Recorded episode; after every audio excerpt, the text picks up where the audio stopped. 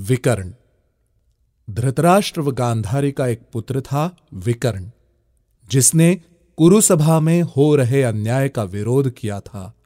विकर्ण को भली भांति ज्ञात था कि दुर्योधन अधर्म के मार्ग पर है।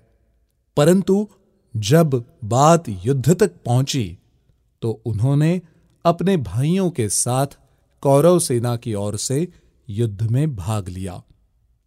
जयद्रथ वध के समय भीम को अर्जुन तक पहुँचने से रोकने का कार्य विकर्ण का ही था।